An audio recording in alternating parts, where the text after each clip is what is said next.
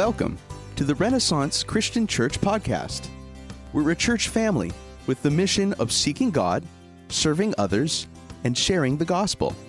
We're grateful that you have joined us as we study through the Bible, and we hope that it brings you encouragement and inspiration for your daily life.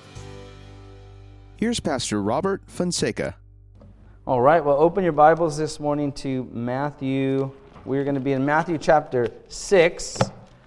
And uh, as God would have it, I did not know until about midway through this week that it was what many Christians celebrate Lent. Did anybody know that? Besides, I didn't. uh, obviously, we're a, a denomination or non denominational church that doesn't celebrate it because you would hope the pastor would know. Uh, and uh, some of you might be like, what is Lent? Um, it just happens to be, happens to be about fasting. Uh, this week, some guys were getting together at work and talking about getting lunch. And one of the guys says, Oh, well, I can't eat meat today. And somebody said, Well, like, why not? They didn't know why he couldn't eat meat. And he was from the Catholic Church. And he said, Oh, because of church. Whatever that, I was like, Okay, let's hear what he says. Tears. He just said, Oh, because of church. We don't, we don't do it right now. And uh, I can't really fault him because I would venture to say, even myself, after studying this week, how many of us know what fasting is for? Uh, does God command fasting? Uh, have we been sinning? Have I been sinning all my life, Christian life, since I, I don't partake in fasting? Uh, if you stick around for the uh, meeting, you're going to be fasting. No, just kidding. As Jared said, we'll be quick. But what is it? What is fasting? And you might be asking, well, what is Lent? Well, Lent represents the 40 days. It's supposed to be, it started on Ash Wednesday, and some of you may have seen people with ashes on their head this week, or their forehead, uh, symbolizing the beginning of the Lent, Lenten or lentil, not sure how you pronounce it, season. And it represents 40 days before the crucifixion, and it's supposed to symbolize Jesus' Jesus's fasting in the wilderness for 40 days and 40 nights. And it's supposed to be used as a time of reflection and as they become hungry to remember that why they are fasting and praying to God. I, I think it's noble, um, but obviously not everyone knows what it's for and it's, you know, what's the purpose? Does it make you right with God? And some people might even say fasting, man, you need to fast because you can get closer to God. Or it's like you're with Lent, they're giving up something. Some people are like, hey, well, during Lent, I'm giving up social media. I know a guy that says, I give up french fries for 40 days. That could be tough for some people, right?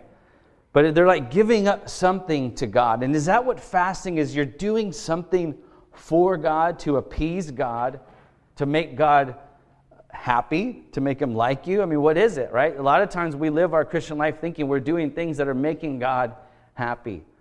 And so I hope this morning as we go through the text and this study that we get a better understanding of what fasting means and should we fast? And if we should, how often and when and what should we fast?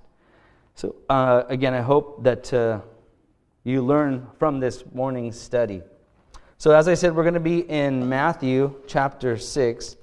And let's read, we're just going to read two verses and then we're going to talk about it. So, let's read. Jesus is in, the, in this section, it's the Sermon on the Mount. Jesus' is uh, famous and probably greatest sermon and he's explaining really what it means to be a follower of his. And in the process, he comes on the topic of fasting. And it's in the context of, hey, don't be a hypocrite. Don't be like the other religious people who are doing things for the wrong reason. And he comes upon the topic of fasting. So listen what Jesus says here. He says, And whenever you fast, do not put on a gloomy face, as the hypocrites do for they neither, excuse me, excuse me, for they neglect their appearance in order to be seen fasting by men. Truly I say to you, they have their reward in full.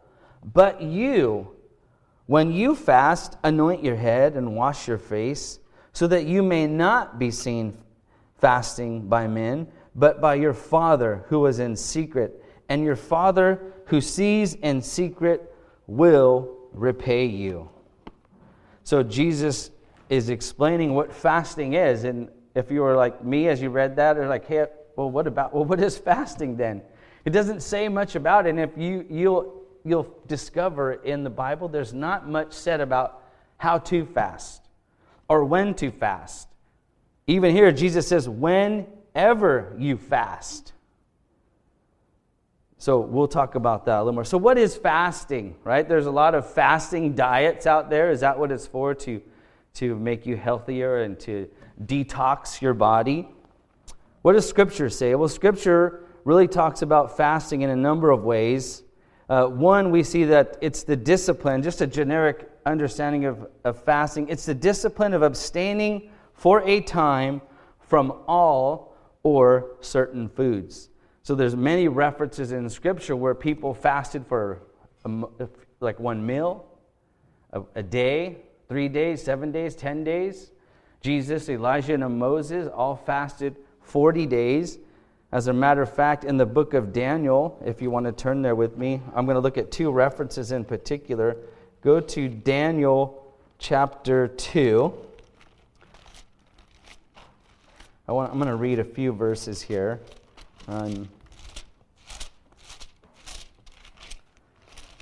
Okay, Daniel chapter 2. Here, Daniel and his companions is said to only have eaten vegetables and water, and this is considered a partial fast. If you know about Daniel, remember they were taken into captivity, and him and his friends were saying, We are not going to eat what everyone else eats. Um, if, if I remember correctly, it's because these things were not things that they could eat. They weren't kosher or they were sacrificed to idols of something of that nature. And so Daniel was telling the attendant here in Daniel chapter 2, look at verse 8. He says this It says, Then the king answered and said, I know for certain that you are bargaining for time, inasmuch as you have seen and. Co- I think that's the wrong verse, isn't it? I love when I do that. Well, I gave you the main point there. Daniel was fasting uh, vegetables and water. It's like, we're not going to eat what everybody else eats. And after 10 days, let us appear before the king. And they appear before the king, and they notice that they look better than everybody that ate all the bad foods. And so that's one example of fasting. It's certain foods. And later again in Daniel chapter 10, let's hope I have the right verse this time. Daniel chapter 10, verses 1 and 2. Here, Daniel is abstaining for certain foods for a few weeks. It says, In the third year of Cyrus, king of Persia, a message revealed in Daniel, who was named, revealed to Daniel, who was named Belshazzar. And the message was true and one of great conflict. But he understood the message and had an understanding of the vision. And in those days, I, Daniel, had been mourning for three entire weeks. And going on to verse 3, it says, And I did not eat any tasty food, nor did meat or wine enter my mouth, nor did I use any anointment at all until the three weeks were completed. So here you see Daniel mourning and fasting for three weeks.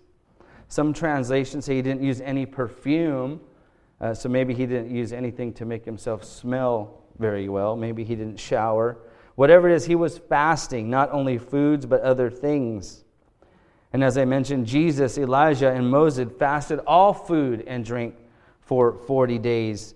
The Queen Esther also called a fast uh, in Esther chapter 4, verses, uh, verse 16, where she called a fast and asked people to pray and fast for her because she was going to stand before the king. And she told them to fast all food and water. So these are examples of fasting some even believe that there, you can even fast activities, certain activities. I mentioned with Lent, where people will say, Well, I'm not going to be on social media. Uh, that's going to be the thing I give up for 40 days and 40 nights. The only reference that I found to anything remotely, not to social media, but anything remotely to fasting outside is food, is when Paul instructs a married couple to not fast being together sexually unless they get tempted. He says, and if you're going to do that, if you're going to withhold yourselves from one another, then let it be that you come together and pray, but don't do it so long that you stumble one another. And that's in 1 Corinthians 7 5. So it looks like they fasted sexual relations for a short time, but they would come together and pray. So those are some examples of fasting in Scripture. And now going back to our text with Jesus here in Matthew chapter 6. So that's what fasting is. The, the just basic definition of giving up certain food for a certain amount of time. And like I said here in Corinthians, it could be something else. But Jesus has this expectation that believers are going to fast, right? He says in verse 16, whenever you fast. So he understands that believers are going to fast. He even says at another time in Matthew, 9, or Matthew chapter 9, verses 13 through 14, when people are asking him, How come your disciples are not fasting right now? They're not observing the religious fast like everyone else.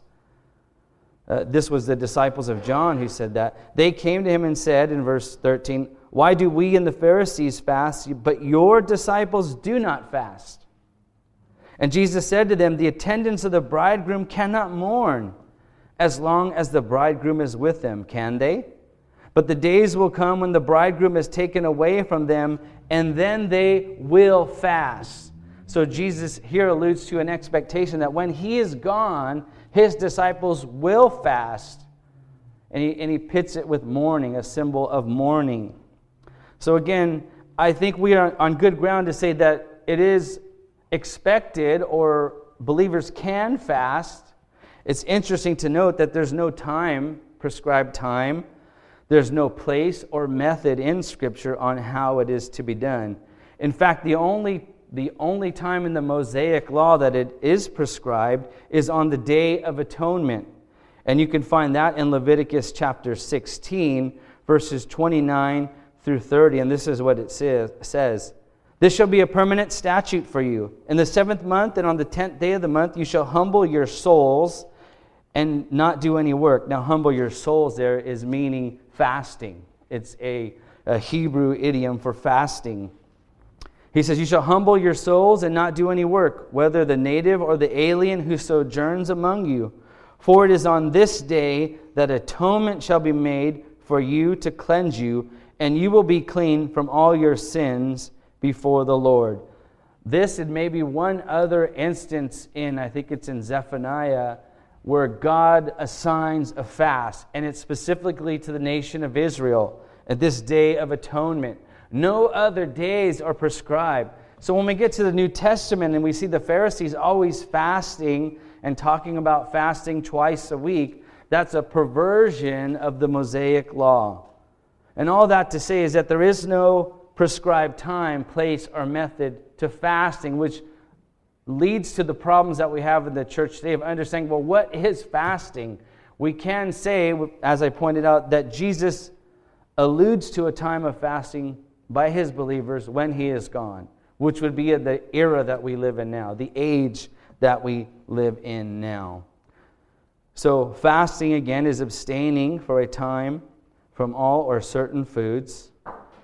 And from all the scriptures that I've read and, and in my studies this week, uh, one of the things that you could say about fasting is what is fasting is this. In Scripture, fasting accompanies prayer for the purpose of intensive intercession, mourning, repentance, worship, or seeking guidance.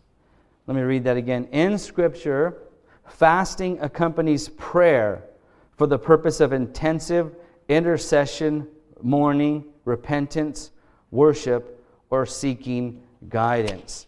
So let's look at that in detail as we go through a few verses. And you will notice, if you do your own study on fasting, that every time fasting is mentioned, it's accompanied with prayer of some sort.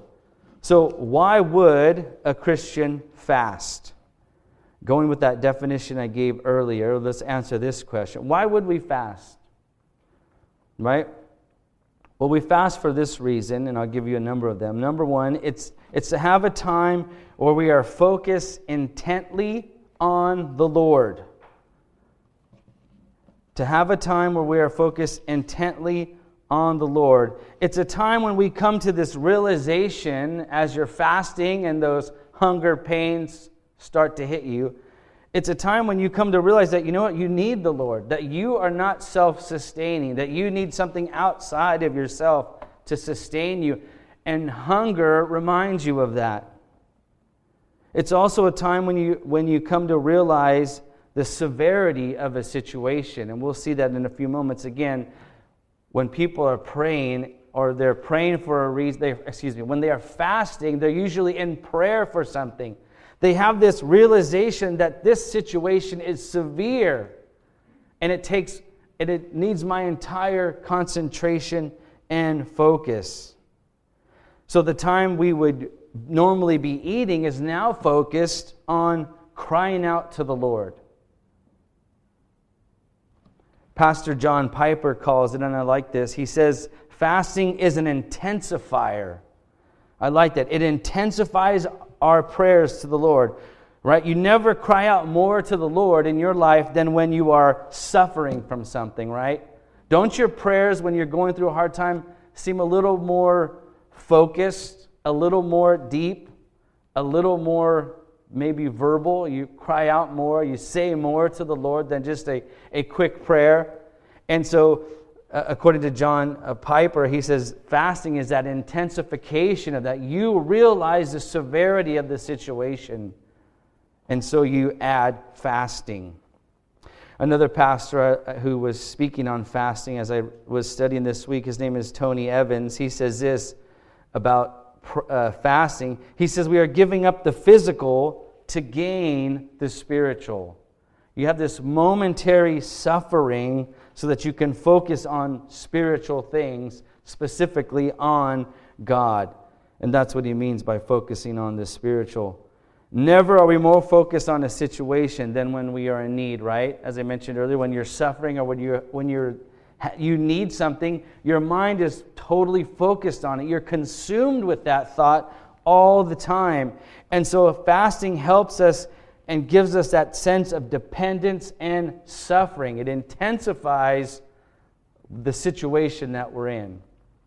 And so I'm going to give you uh, four or five examples of that from Scripture on why we, or why would a Christian fast? Again, it's to have that focused time with the Lord to intensify our time. The second one is to, to intensify our intercession of others. So here's one example where somebody was interceding for another person, but they also added fasting to it. And that would be King David. King David fasted and prayed as he pleaded to God for his son who was dying. In 2 Samuel chapter 12 verse 16 it says this, David therefore besought God for the child, and David fasted and went in and lay all night upon the earth. Again, fasting here is intensifying his sense of need for God. He's foregoing the physical to focus on the spiritual. Now, you don't need to do that, right? You don't need to do that to pray to God. But again, it intensifies your sense of dependence on God. Again, just think of that. If your child was lying on their deathbed, how focused would our prayer be on God to hear us, to raise my child off off the bed. And so it's like, you know, I'm not eating, I'm just focusing on God right now. That's just one example. And again, that intensifies the need for prayer, intensifies our intercession for others. It's not just a flippant prayer, Lord, please bless my child. You know, sometimes we as Christians can get a little flippant in our prayers and just do a quick prayer. And again, when you when you're fasting, you're real, you know, you're being a little more focused, you're doing something a little more deliberately. And that goes with every example I'm going to give. The third one, why we would fast, is to intensify our mourning. Mourning in our sadness, our grief. A great example of that is at Nehemiah in chapter 1, verses 3 through 4. Remember, Nehemiah, upon hearing that the walls of his city and the, were destroyed, this is what it says. Then they said to me, The remnant there in the province, which is Jerusalem, who survived the captivity, are in great distress and reproach, and the wall of Jerusalem is broken down, and its gates are burned with fire. So his the city of God is burnt down, the walls are burning. The people there are in great distress. And what does he do? He says, When I heard these words, I sat down and I wept for days, and I was fasting and praying before the God of heaven. Again, fasting and gave him that sense of intensifying his mourning.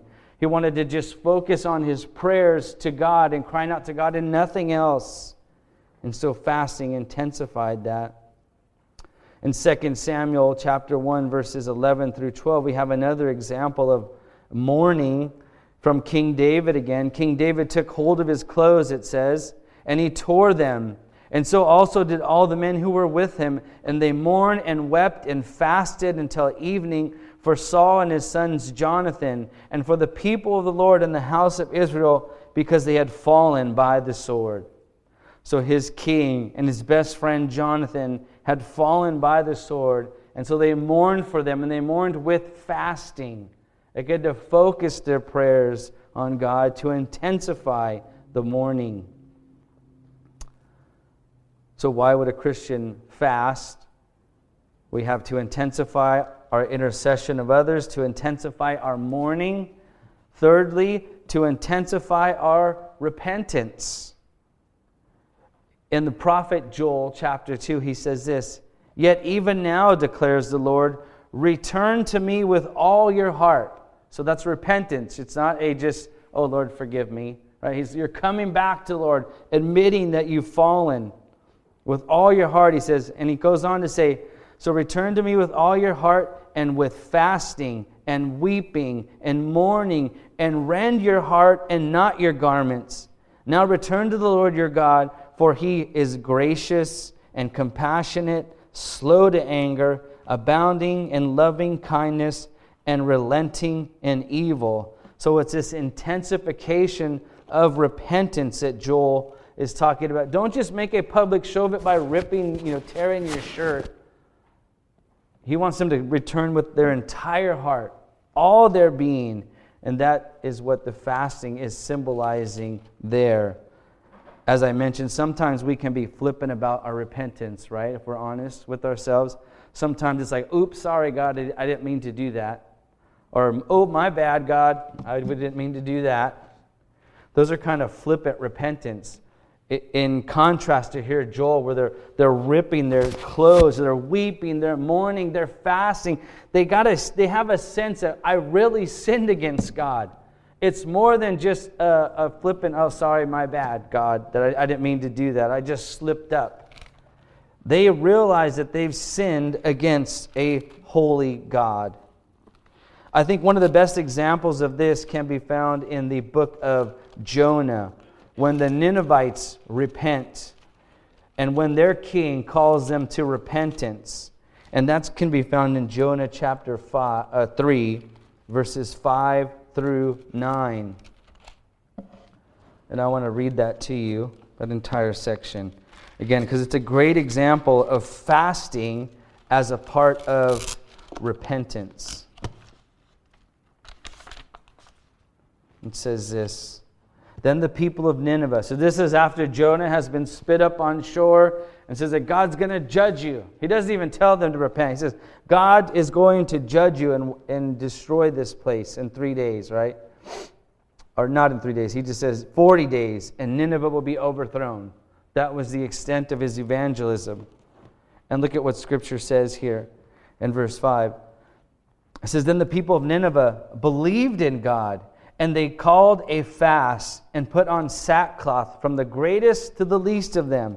And when the word reached the king of Nineveh, he arose from his throne, laid aside his robe from him, covered himself with sackcloth, sackcloth and sat on the ashes. And he issued a proclamation, and it said, In Nineveh, by decree of the king and his nobles, do not let man, beast, herd, or flock taste a thing do not let them eat or drink water, but both man and beast must be covered with sackcloth, and let men call on God earnestly, that each may turn from their wicked way and from the violence which is in their hands.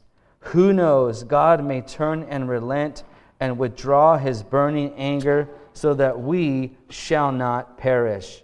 You get that sense of repentance? He says, We're going to repent. Not only are we repenting and we're fasting, our animals are not even going to eat. Don't feed the dog. Don't feed the cattle, whatever it is. Everybody is going to repent. It's that great sense of we have sinned against a holy God and we deserve nothing. Again, that's a lot stronger and intense than my bad, God. Oh, I'm sorry, I sinned again. No, we sinned and we're going to feel the depths of that repentance by uh, fasting and mourning and putting on sackcloth and sitting in ashes. Again, it's that intensification to realize they need God. Another example of why Christians uh, should fast, or really another reason, is to intensify our worship. Let me give you two examples of that. In Luke chapter 2, verses 36 through 37, this is just a small little thing about the birth of Jesus.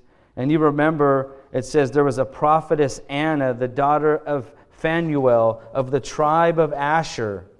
And she was advanced in years and had lived with her husband seven years after her marriage, and then as a widow to the age of 84. Again, this is in the description of the, the birth narratives of Jesus. And it says, She never left the temple, serving night and day with fastings and prayers. Now, that doesn't mean she fasted all day and fasted all night every day. No, it's just part of her worship of God in the temple was fasting. And we're not given any more detail of that, but fasting was a part of her worship. She stayed in the temple day and night, fasting and praying. And so that's an example of just intensified worship through fasting. Right? She didn't have a family to care for anymore. Her husband died many years before, and she was dedicating herself to God in service. Even in the book of Acts, we have a number of examples of fasting for worship. And let me give you an example of that in Acts chapter 13, verse 2. It says, While they were ministering to the Lord and fasting, the Holy Spirit said, Set apart for me Barnabas and Saul for the work which I have called them. So, just another example of here they're in the midst of worshiping God. That's what it means when it says they're ministering to the Lord. They were worshiping and fasting. So, fasting can be incorporated into the worship of God. And maybe that means, hey, you know, I'm going to fast on Sunday morning. You know, just every time that hunger pain comes, I'm going to remember that, you know, I'm fasting. I'm not going to focus on the hunger, but I'm going to focus on, oh, I'm hungry because I'm fasting. I'm worshiping God. That may just be one thing that we could do as believers. You know, and then instead of eating breakfast, we're just going to focus on the Lord, fa- fasting and praying and worshiping until after the vision meeting. So it's just an example. And lastly, another way, reason believers can fast is to intensify our seeking God's direction. Right? In all these, they were praying and fasting, uh, fasting and mourning and praying, fasting and worshiping, praying to the Lord. But you can fast when you're seeking God's direction. Again, to intensify your focus on the Lord. And I'll just give you two examples in Scripture of that. Uh, in Second Chronicles chapter 20, verses 3 through 4, we see this from King Jehoshaphat. It says this Jehoshaphat was afraid and turned his attention to seek the Lord and proclaimed a fast throughout all Judah. So Judah gathered together to seek help from the Lord. They even came from all the cities of Judah to seek the Lord. So they were going to focus their attention on seeking God through the fasting. Not only the king, but he said, everybody, we're all going to focus on seeking God's counsel, seeking God's direction. And one last one here in the book of Acts, when the apostles, probably specifically Paul here, was appointing elders in all the different churches. It says in Acts 14 23, when they had appointed elders for them in every church, having prayed with fasting, they commended them to the Lord in whom they had believed. So, part of their appointing elders is that they were praying to God and fasting so that God would guide and direct them. Again, these are just a few verses and a few examples and a few reasons why we should fast. Again, these studies that we've been going through over the Christian life are not exhaustive. And so these are just some of the things that I see in Scripture that would help us in our fasting. Why would a Christian fast? Again, the main reason is to have a time where we are focused intently on the Lord. And we can do that in intercession for others, in mourning, in repentance, in worship, and in seeking God's direction. So I hope that gives you a better understanding of the purpose of fasting, right? It's not necessary. well, it's not like to get right with God other than when it's for repentance. Right? It's an intensifier. So, so how do we fast then with, with this knowledge that we have? How do we fast is the question. Well, a lot of it has to do with the intent, if you, as you can tell. The first one would be this fast for the right occasion. As I mentioned, there's no prescribed occasion in Scripture that we need to fast. There's no specific day. Um, as much as people celebrate Lent, that is not from Scripture. You know, you'll find nowhere in the Bible that says to celebrate Lent or something called Lent, or fast for 40 days to symbolize the suffering of Jesus Christ. I'm not here to say that whether that's good or bad. I'm just saying you, that's not in Scripture. Uh, if you want to do that, that's fine, but do it for the right reason. So when we fast, we need to fast for the right occasion. So, what is that occasion? Well, really, that's honestly between you and God.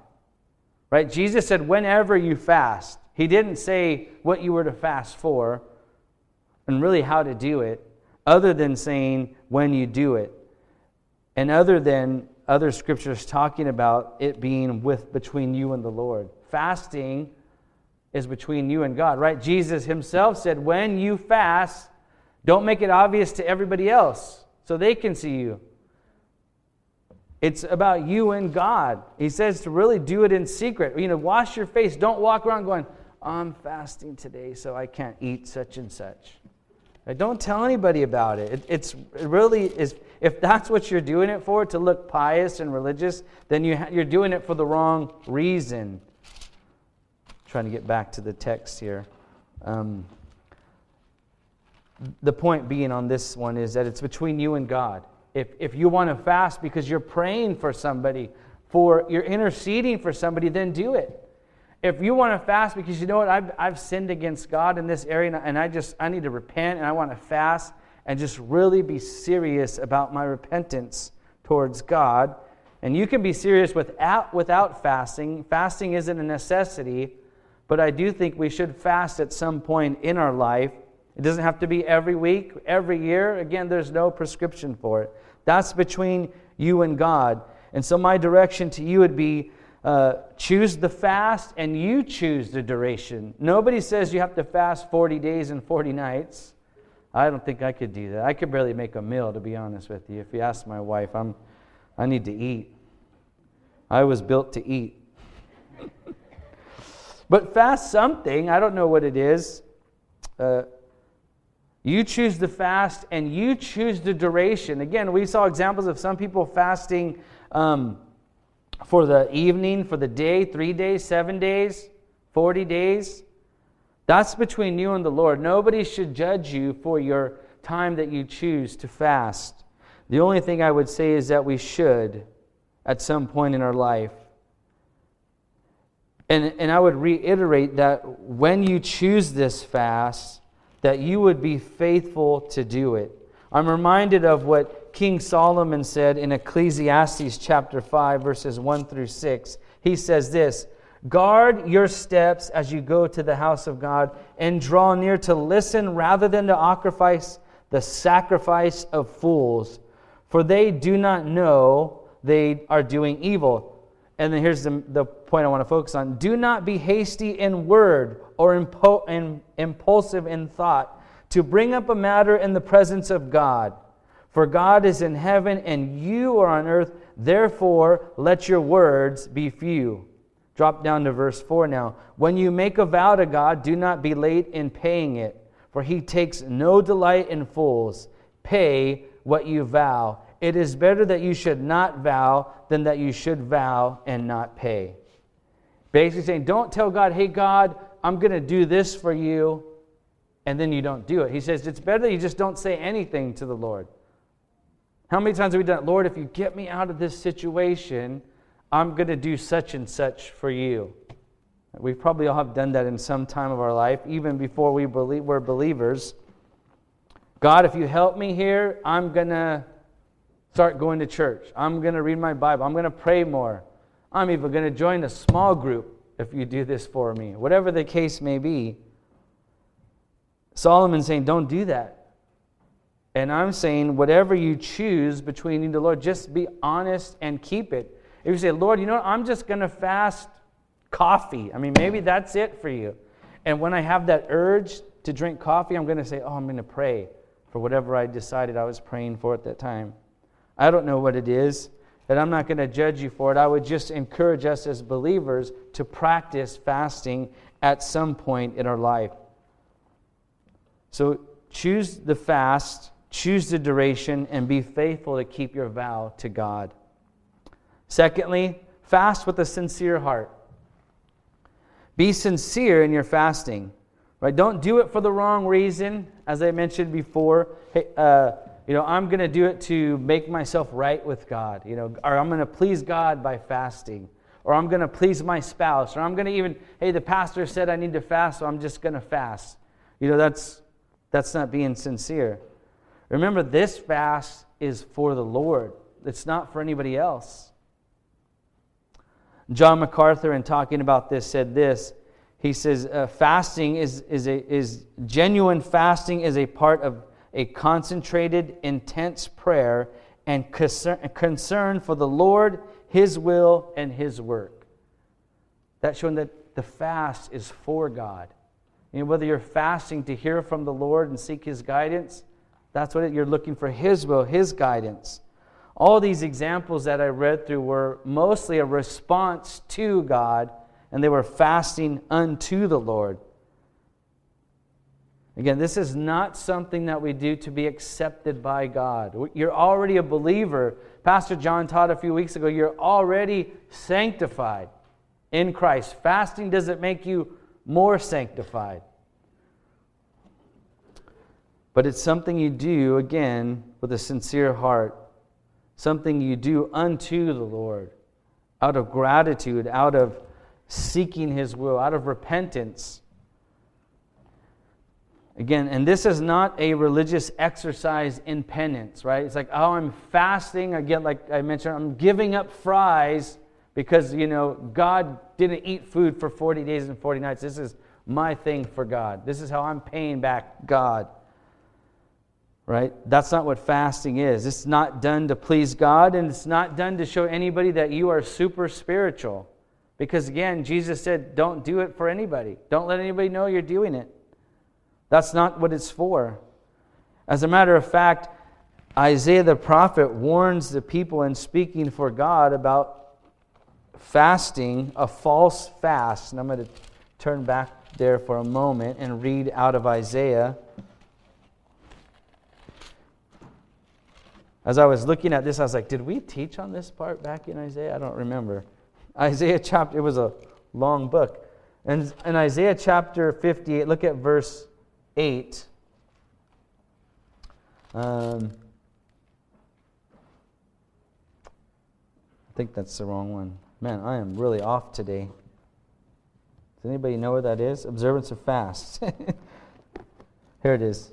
Uh, it's in verse 5, actually. Isaiah 58, verse 5. Uh, he says this Is this a fast like that which I chose, a day for a man to humble, humble himself? Is it for bowing one's head like a reed, and for the spreading out of sackcloth and ashes as a bed? Will you call this a fast, even acceptable day of the Lord?